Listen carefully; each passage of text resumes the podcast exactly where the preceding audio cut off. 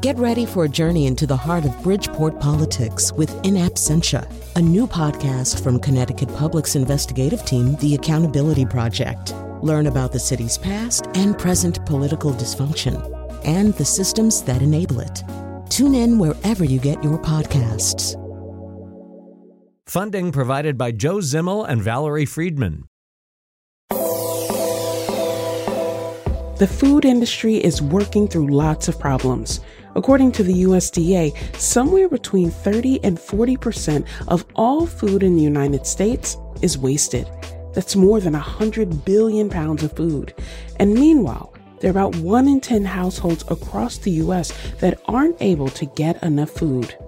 But there are some people working in the industry who are hoping to take on these challenges. This is Disrupted. I'm Khalilah Brown Dean. Today, we look at the research and technology that's changing the way we eat and the way we think about food waste. Later in the show, we'll learn how meat can start with a single cell instead of, say, a chicken or a cow. We'll also hear from someone who's using research to fight food insecurity. But first, how can your leftover food scraps be recycled into energy? Brian Paganini is vice president of Quantum Biopower. It's a Connecticut based plant that turns organic waste into renewable energy, and it uses a machine called an anaerobic digester. Brian, welcome to Disrupted. Well, thank you so much for having me today. Let's get right to it. I am fascinated by what you do and I have totally no understanding of how it all works. And so I'm sure that some of our listeners are just as intrigued as I am. Talk to us about what led you to co-create this company and what drew you into this space. Yeah, sure. So at, at our core, we are a food waste recycling company.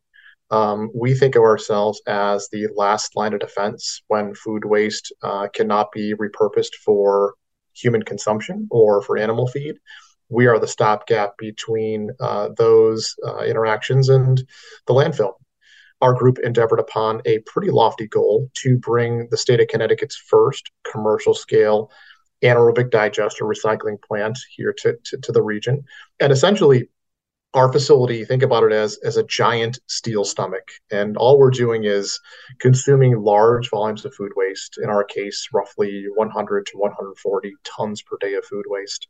And in a highly scientific, um, but uh, really innocuous form, there's a billions of microscopic bacteria uh, within a large tank that's about 60 feet tall by 40 feet wide that are consuming these food waste streams and expelling methane on a, on a millisecond to millisecond basis. And in our facility, we are capturing all those methane emissions in enclosed conditions and using the methane as a fuel to power a generator that makes renewable electricity that gets sold to about 800 households within our given geography, within our, our community. So it's um, it, it, it looks like a, a very industrial process, but at its heart, it's it's just a big science experiment, which we're really proud of. So I want to thank you because you made that seem so simple. It makes sense of how you get from point A to point B. But I'm also curious, Brian, about, you know, why start this here in Connecticut? Are we seeing a real problem with food waste in Connecticut? Or is this a space where you could innovate and say, we are going to solve what's really a grand societal challenge and problem, and we're going to be in this space because we believe in it? Why here in Connecticut? Uh, it's it's such a great question. So C- Connecticut, in, in, our mind, is sort of the canary in the coal mine for, for waste. Connecticut produces about two and a half million tons of trash on an annual basis, and of that two and a half million tons of trash, five hundred thousand tons is food waste. So th- that's a pretty substantial amount of the waste stream that really prior to facilities like ours coming along really had no place for recycling or disposal. Connecticut, out of all the states in the Northeast, is the most dependent state on burning trash as a means of getting rid of its waste. Right. So, as some folks in the audience may have been reading in the past several years, Connecticut has been shutting down its waste incinerators. And in doing that, we're not really bringing new facilities or infrastructure online to handle those waste streams. So again, principally thinking about the largest portion of the waste stream being food waste, facilities like ours really are serving as a means of creating a, a really substantial solution for states like Connecticut. What also has been happening is states like Connecticut have been been passing uh, food waste reduction laws and mandates saying, hey, if you make a lot of food waste, such as grocery stores, uh, hospitals, hotels, convention centers, um, that, then you must divert your food waste out of your trash can into a separate container and bring it to a facility capable of recycling it, like we do here at Quantum. And kudos to Connecticut. 30 years ago, Connecticut was really the leader in the US in decommissioning landfills in support of other means of figuring out ways to manage our waste. And, we believe that Connecticut is on that verge again. And quantum is simply helping to, to supply some new vision and technology to, uh, to an age old problem before we continue talking about quantum and the work that you're doing, I'm curious about you, Brian. You know, what's your background to come into this space of innovation and engagement, this really environmentally sound approach to doing it? And as I said before, solving these grand problems. How does Brian come into this work?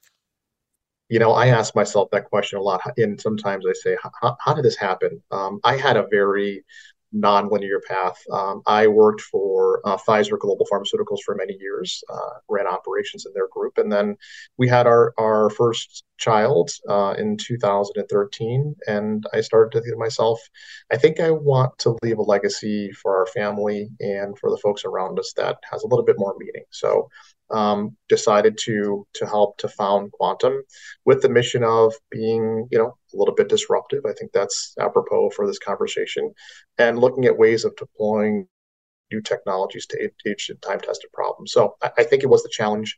I think the vision was always there.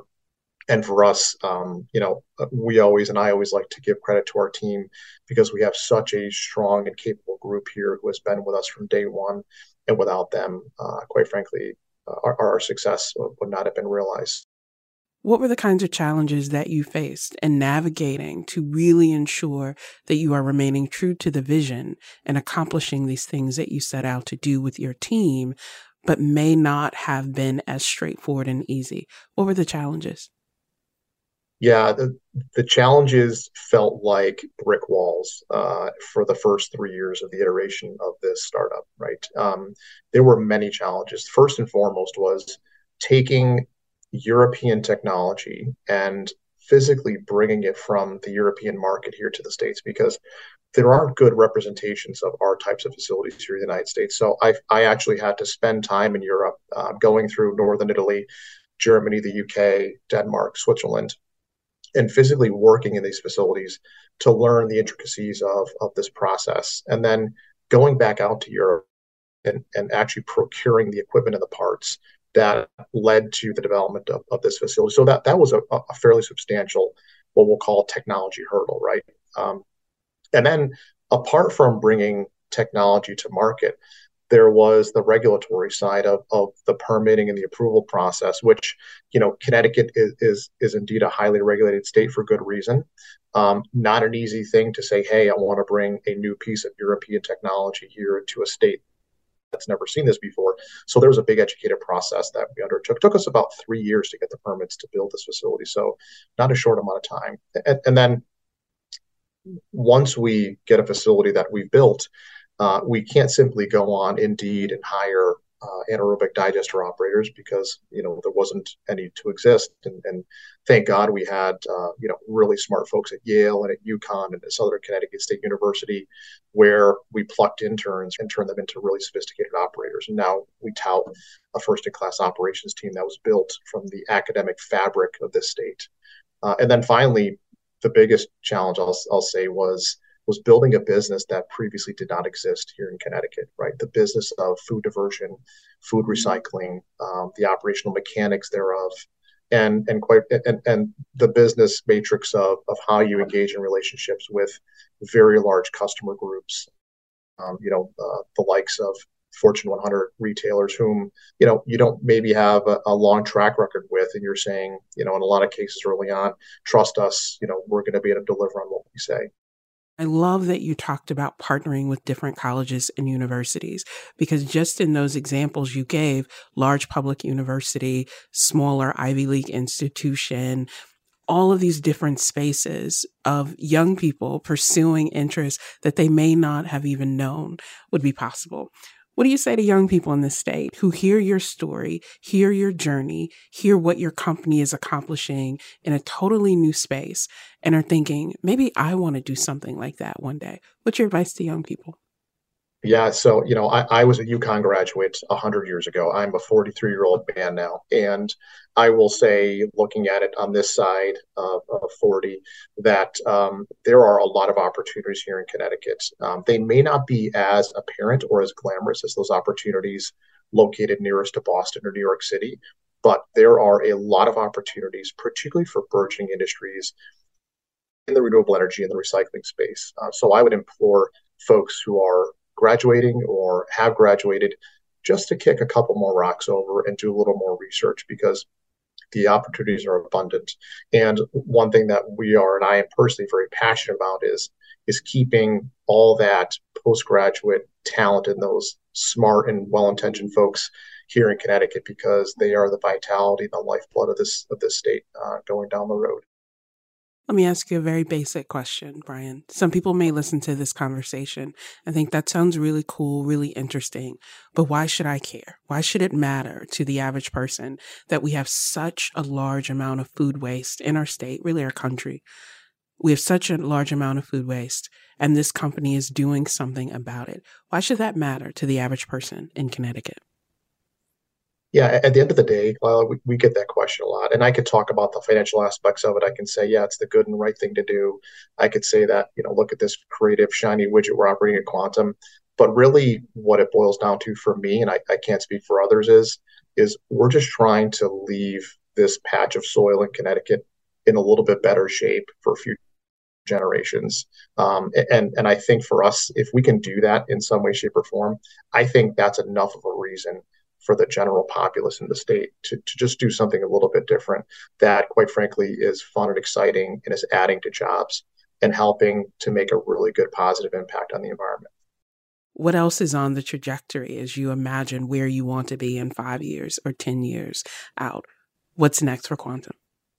It, it is so exciting what is down the path, right? Uh, vehicle grade fueling, uh, pipeline grade fueling. Uh, you know, th- there are these advanced systems that we are considering sustainable aviation fuel creation. You know, sustainable aviation fuel is is an, an, arena of transportation that that could use some some more stringent decarbonization.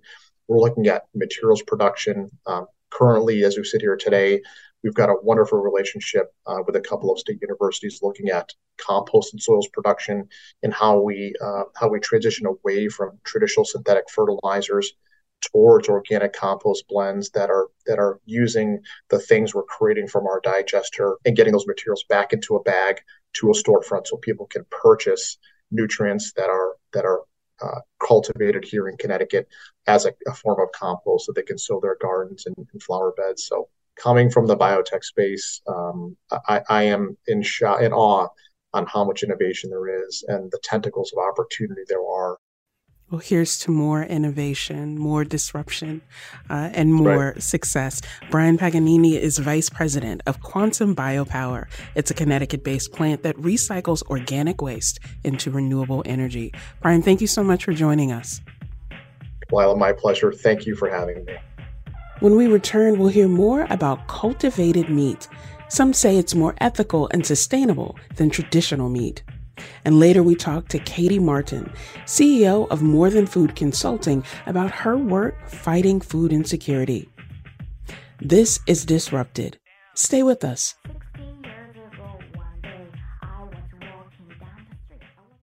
Support for this podcast comes from Hartford Healthcare.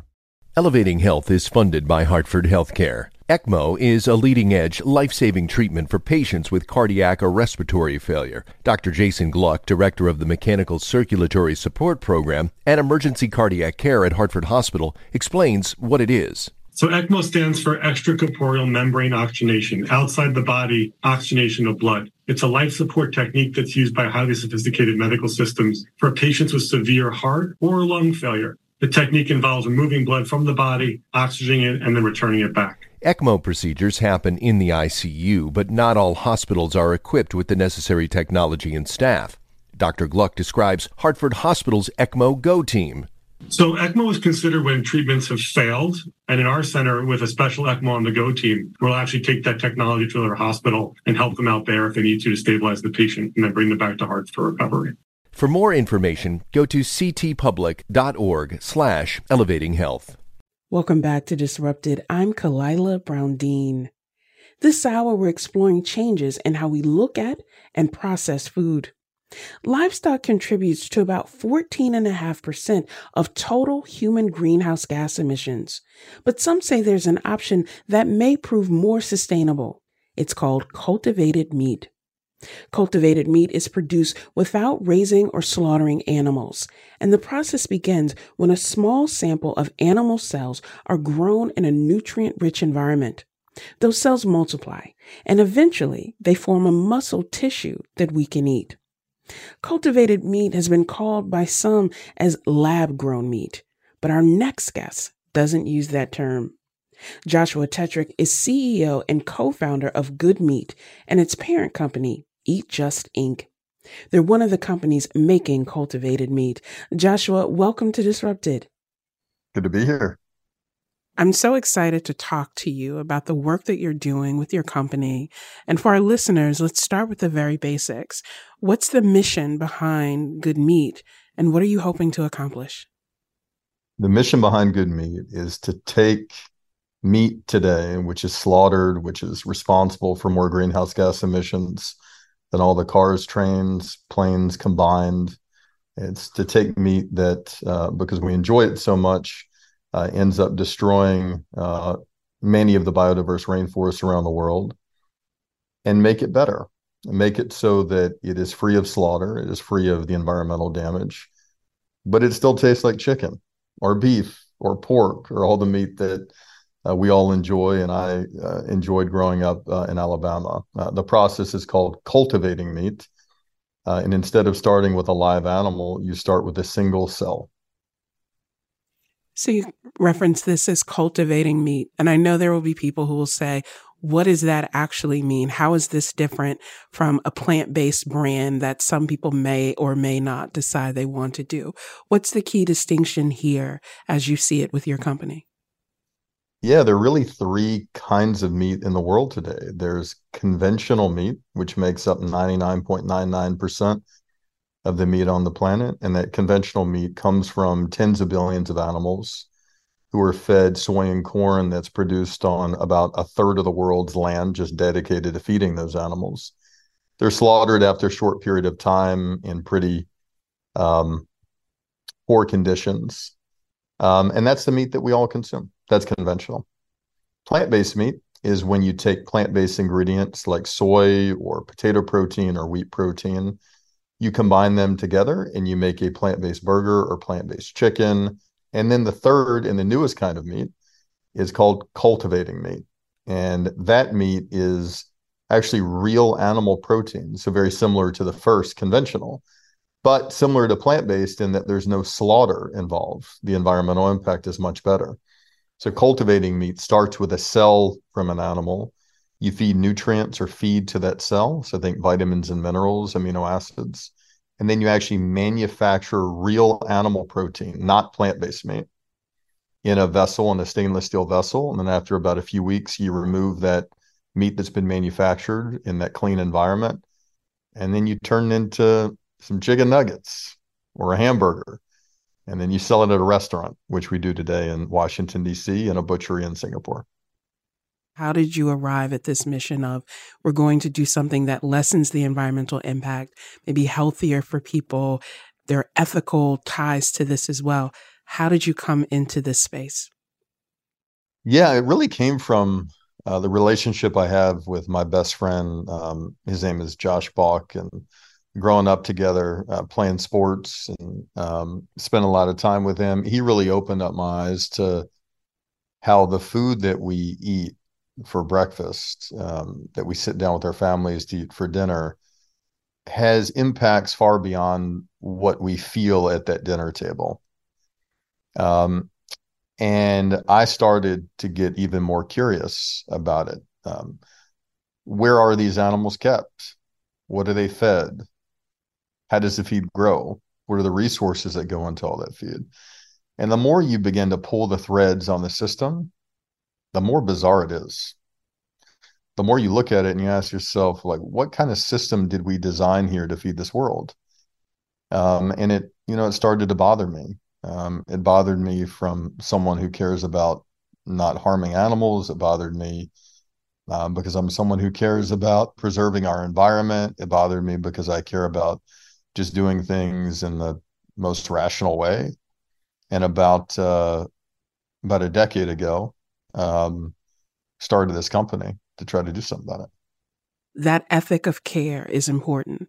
But I'm also curious, Joshua, whether you have encountered resistance to this approach of people who are saying, no, actually, this is not the way to go. Or maybe you are disrupting the way that we've always produced mm-hmm. and consumed meat. What's been the resistance for you? Yeah. Well, I think there are a few things going on there. So one is, you know, the reason the reason why we do this is it's very hard for for folks to stop eating meat. It's not easy. Um, wasn't easy for me to stop eating conventional meat. I, I grew up on you know, getting off the bus at Chelsea Middle School and eating chicken wings that my mom made for me. And I miss that. I'm nostalgic for that. I want that right now, even as I say it.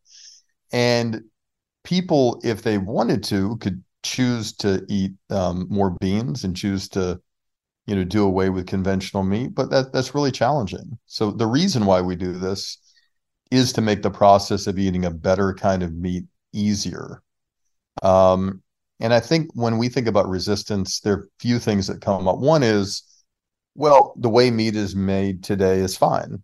Um, it's made um, on, you know, sunny pastures with a red barn, with a, a farmer holding his little daughter's hand who's collecting butterflies with smiling cows in the background. And that is a completely fantastical science fiction version of how meat is made. Um, if you're listening to this and you think that is how the vast majority is made, um, please think again, do a little bit more research, and and you'll find out that that's not the case. Now there are some very thoughtful farmers. I'll give you an example. There's a company called Niman Ranch, um, who does a wonderful job in how they care for their animals and their sustainable approaches to meat production. But that is very, very much the exception and not the rule. Um, the second piece of resistance we'll get is this just sounds strange. This just sounds like some crazy stuff. You get in the cell, you're making like what's going on? And I think the the truthful answer to that is it does sound strange. I agree. It's it's if you've never heard about it before, it sounds pretty strange that you could make meat from a cell um, because we're so used to making meat in a certain way. But a lot of things that we do that we thought were strange, we now incorporate into our daily lives.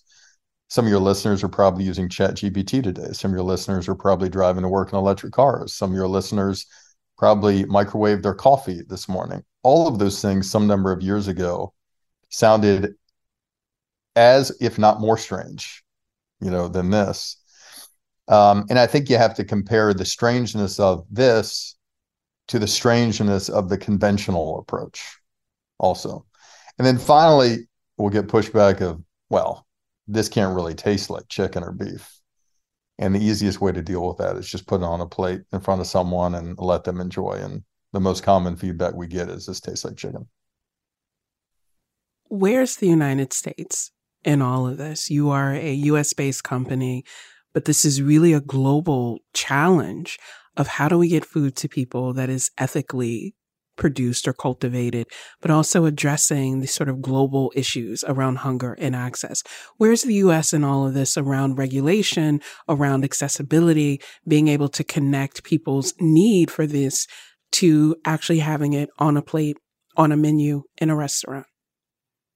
Well, um, Singapore was the first country in the world to approve the process of cultivating meat and we received that approval in late 2020 and been selling in very very small volumes in Singapore ever since. And more recently, we received FDA and USDA approval in the United States. In the US, Um, with that, became the second country in the world to provide approval for cultivated meat. Um, so I think with that regulatory approval, the U.S. has really established itself as one of the leaders globally in making this happen. Now, ultimately, to make meat in the billions of pounds at a cost below the conventional uh, approach, which will not only be good for consumers uh, and the environment, but also folks who can't even afford meat today, will need um, tens of, potentially even hundreds of billions of dollars spent on infrastructure. In the same way that as we think about what is necessary to transition to a low carbon economy, we'll need new transmission lines, we'll need new battery technology, we'll need solar and wind. You need a variety of different sources and infrastructure connecting people all over the world, you'll need the same thing for this new infrastructure in meat. So um, there's a role that the government has to play also in providing funding for that. Uh, for example, the Department of Energy, through their loan guarantee program, is looking whether some of the loan guarantee dollars, hundreds of billions of dollars of them, could also be allocated to projects uh, of this sort.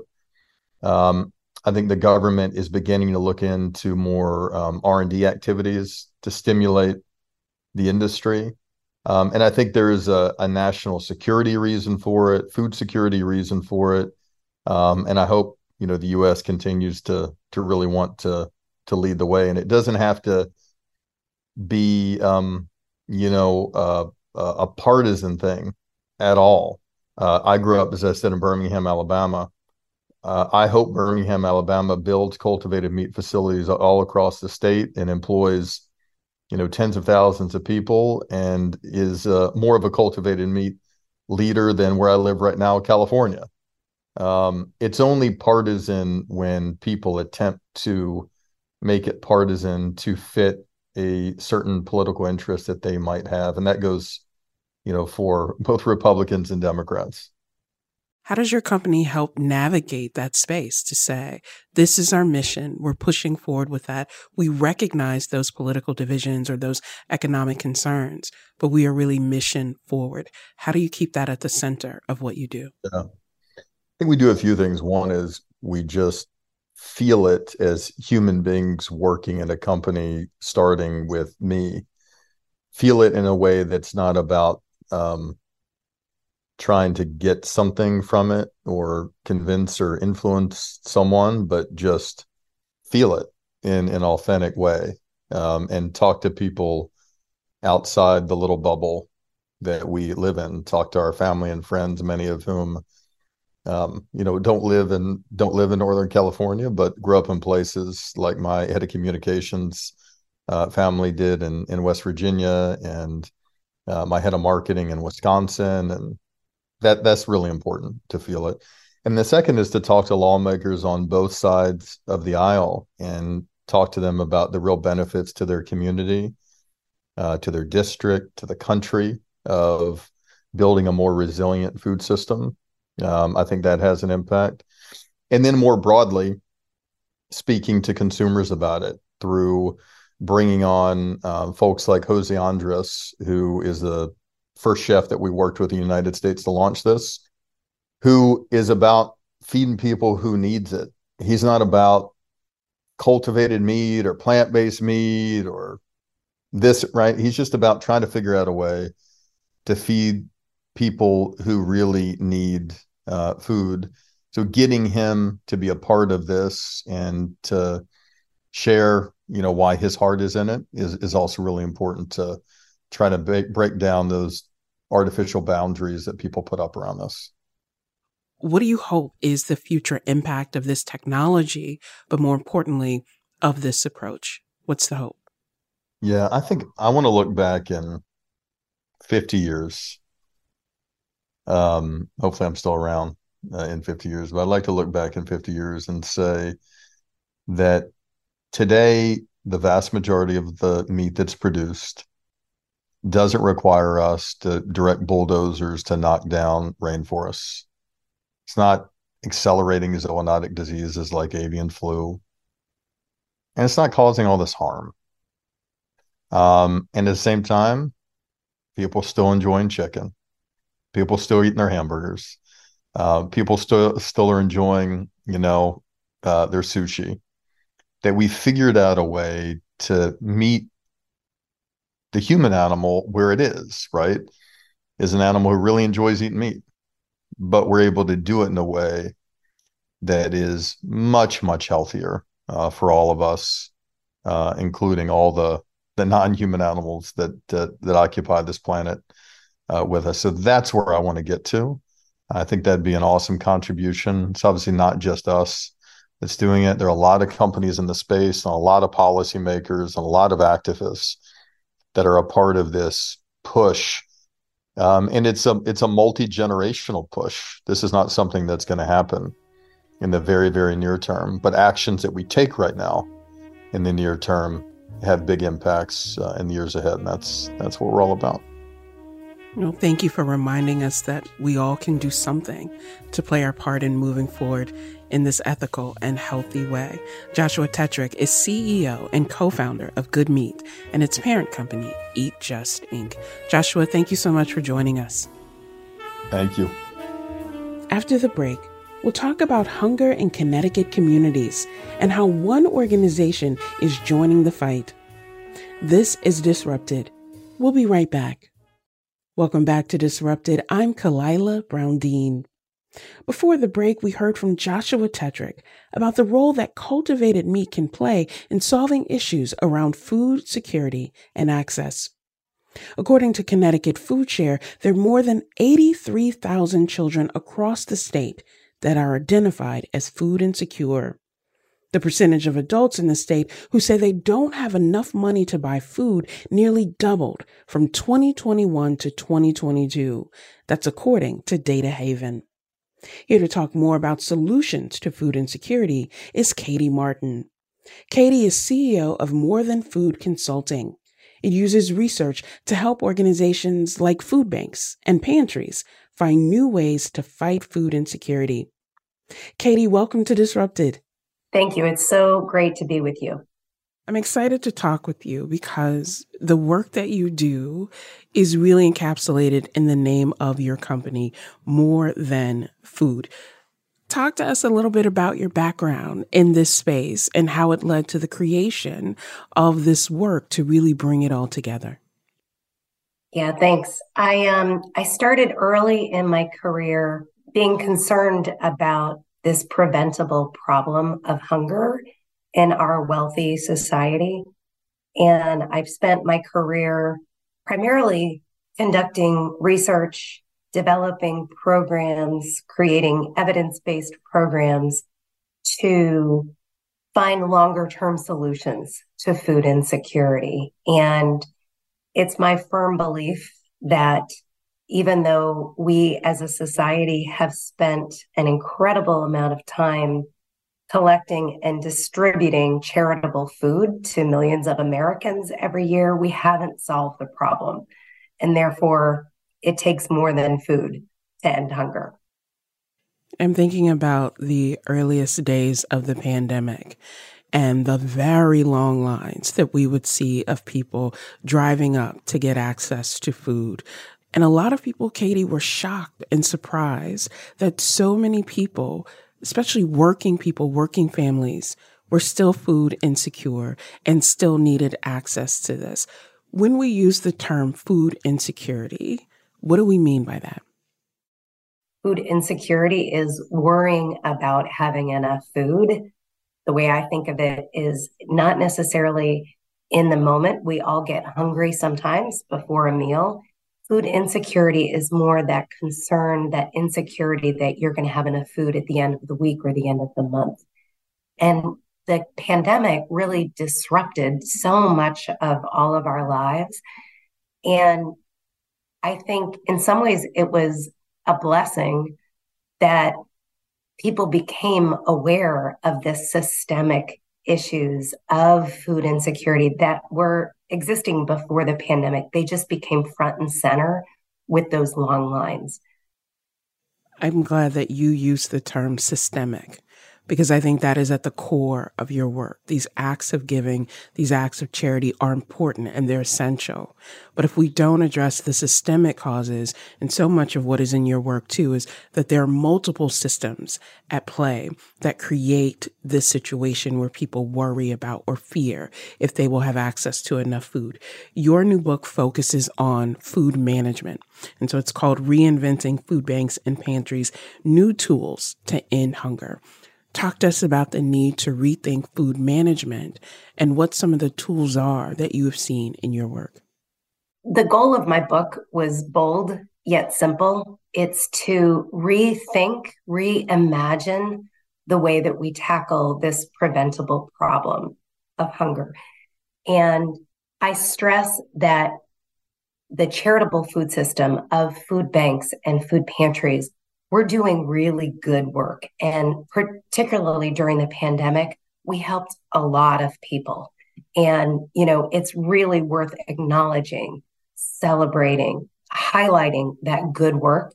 But I don't hold back the punches. You know, I let folks know we can do better.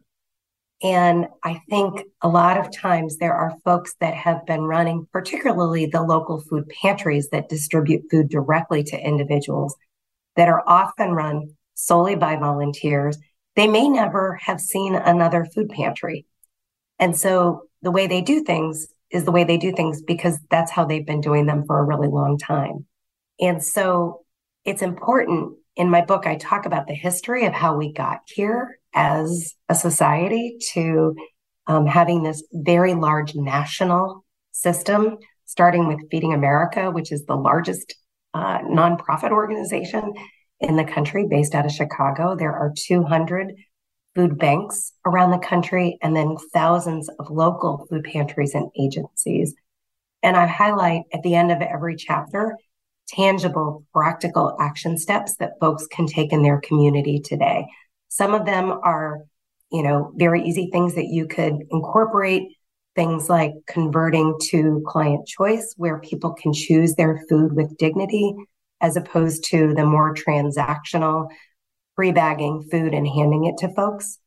An emphasis on healthy, nutritious food, ranking your food. We have national standards in the healthy eating research nutrition guidelines, but also really paying attention to those systemic challenges of why folks are coming to get food in the first place. So thinking more upstream in terms of advocacy policy changes how do we advocate for more um, systematic changes that are going to make it easier for people to have living wages, affordable childcare, transportation, healthcare, et cetera. That notion of dignity and choice is so critical because it's what we all want. It's what we all deserve. And too often, people who are facing insecurity or need are treated as if they should just be grateful. I appreciate about your book and your approach is that this is really accessible. You know, we're both academic backgrounds. This isn't just for academics to think through theoretically. It's not just policymakers. It is frontline people who are delivering these critical services. It's an inclusive approach that I think too often it's either, you know, let's talk to the systemic people or talk to the people on the ground. Why is that important for you to bring these pieces together to really think about systemic change? I really stress that the key audience in my book was folks, the frontline workers, people who are volunteering and working at food pantries and food banks. And that message, there's a lot that you can do today. When I talk about um, choice with dignity, to me, it is a gateway to equity. And converting to full choice can be a game changer for food pantries. And those are powerful words, right? And I use them because when you allow people to choose their own food, it gives them power.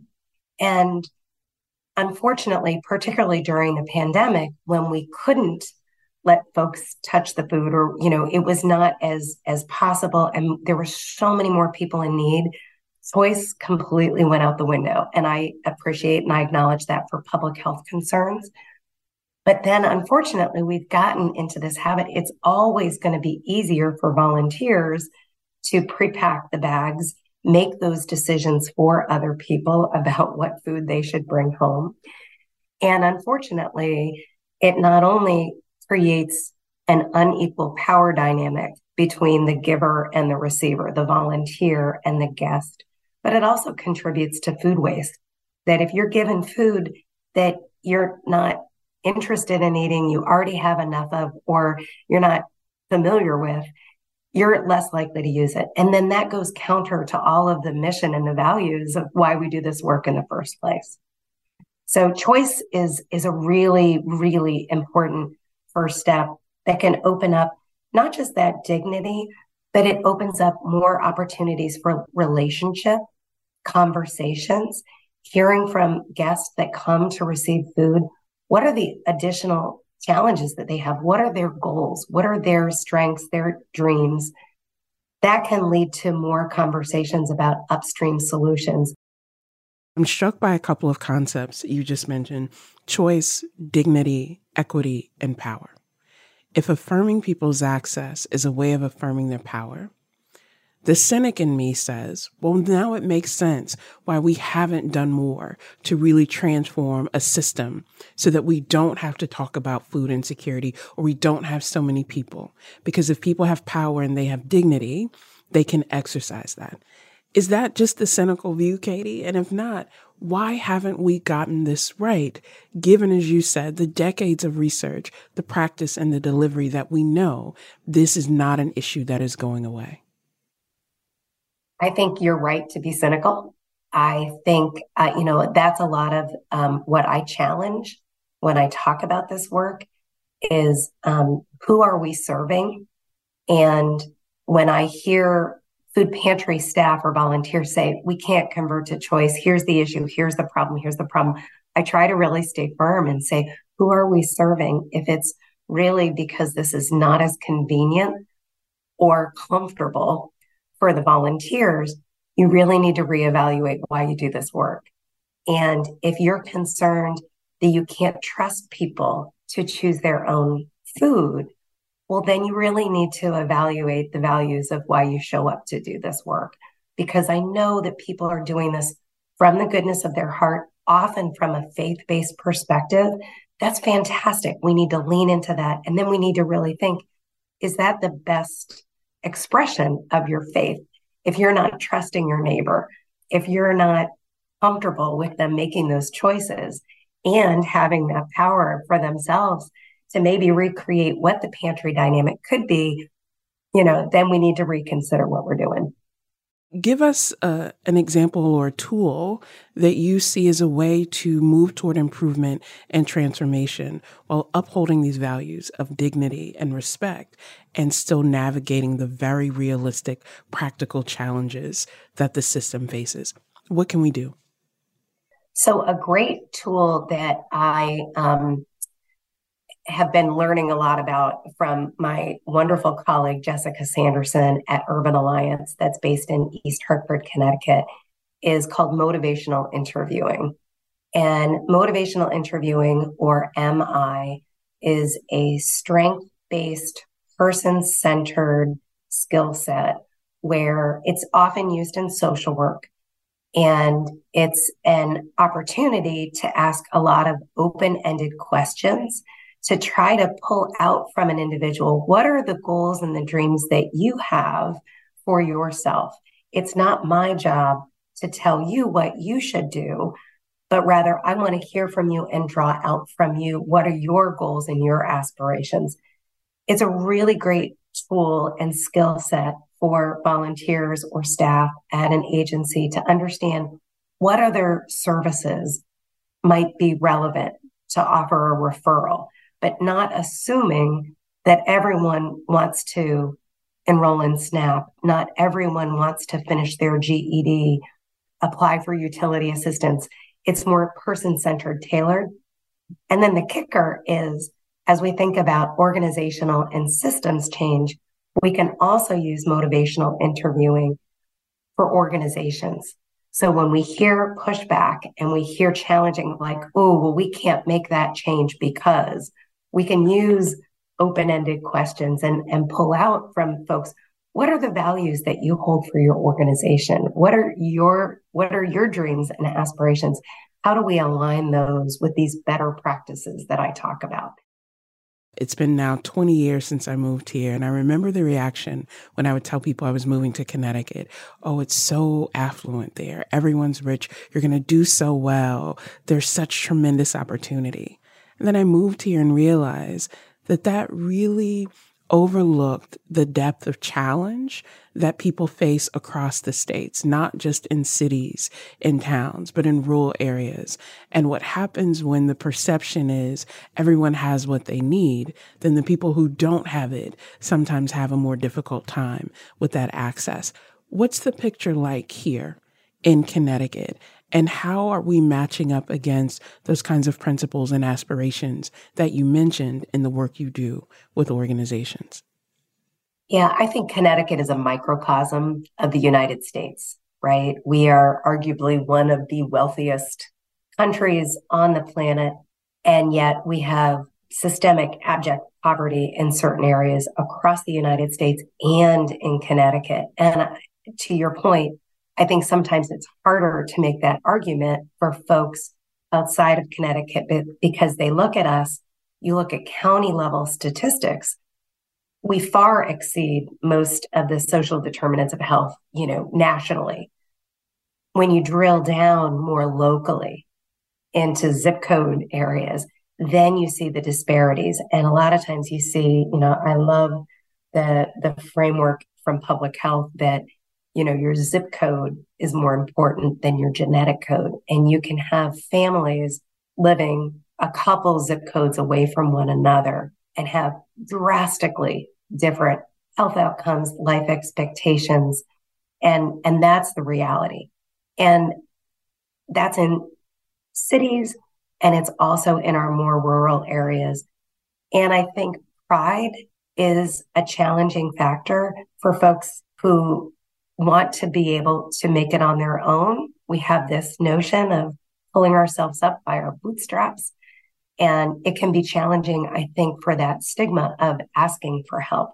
And again, that's where I love the idea of reframing, reimagining how we offer services so it doesn't feel like charity, that it feels more of like this is a community market. This is, you know, a place where anyone can come when you need help. And then when you don't need help, maybe you come and you give back. We always like to give our listeners a call to action so that they hear all of these ideas of what needs to be done, what can be done. But the question becomes centrally, what can we do? What can we do as individuals, as communities and groups to tackle this problem and really affirm the idea that it's more than just food, that we have to address the bigger systems and challenges. What can people do to be a part of this? I always think it's important to to visit local agencies within your area. If you're listening and you're already volunteering at a local organization, thank you. That's amazing work. Go visit other agencies in a couple towns over. You know, seeing additional agencies and what they have to offer collaborating with others is critical. When we think about how it takes more than food to end hunger, a lot of that is just thinking of how we talk about the issue of hunger. When we think about food insecurity, we're about to approach the holiday season of Thanksgiving and Christmas, and everyone's first reaction is we should donate food. That's great. Let's pay attention to the nutritional quality of that food. Let's look at what are the food preferences of the folks that come to get those that food? Can you ask the guests that come to your agency what types of food or non-food items they would prefer? So if you're planning to donate food during the holiday seasons or uh, other times, ask your local agency. Don't assume that they need peanut butter and spaghettios. Offering services beyond food. So we all have gifts to share is thinking about, you know, if as we have this aging population, those in need know that there are services and resources available for you. So seek help if you need it. And then if you want to give back, if you're in a position where you want to volunteer, It could be stocking cans on the pantry shelf. It could be offering workshops, classes, um, mentoring, budgeting courses, nutrition education, other resources beyond just the food. I appreciate you for reminding us that there is so much that we can do right where we are, and that if we commit to that collectively, we can start to see the needed transformations that you talk about in your book. Katie Martin is CEO of More Than Food Consulting and author of Reinventing Food Banks and Pantries New Tools to End Hunger. Thank you, Katie. It's been a pleasure. Thank you. Disrupted is produced by Kevin Chang Barnum. Wayne Edwards, Meg Dalton, and Katie Tolarski. This episode was also produced by our interns, Carol Chen and Stacey Addo. You can listen to all the previous episodes of Disrupted by finding us wherever you get your podcasts. I'm Khalilah Brown Dean. Thanks for listening.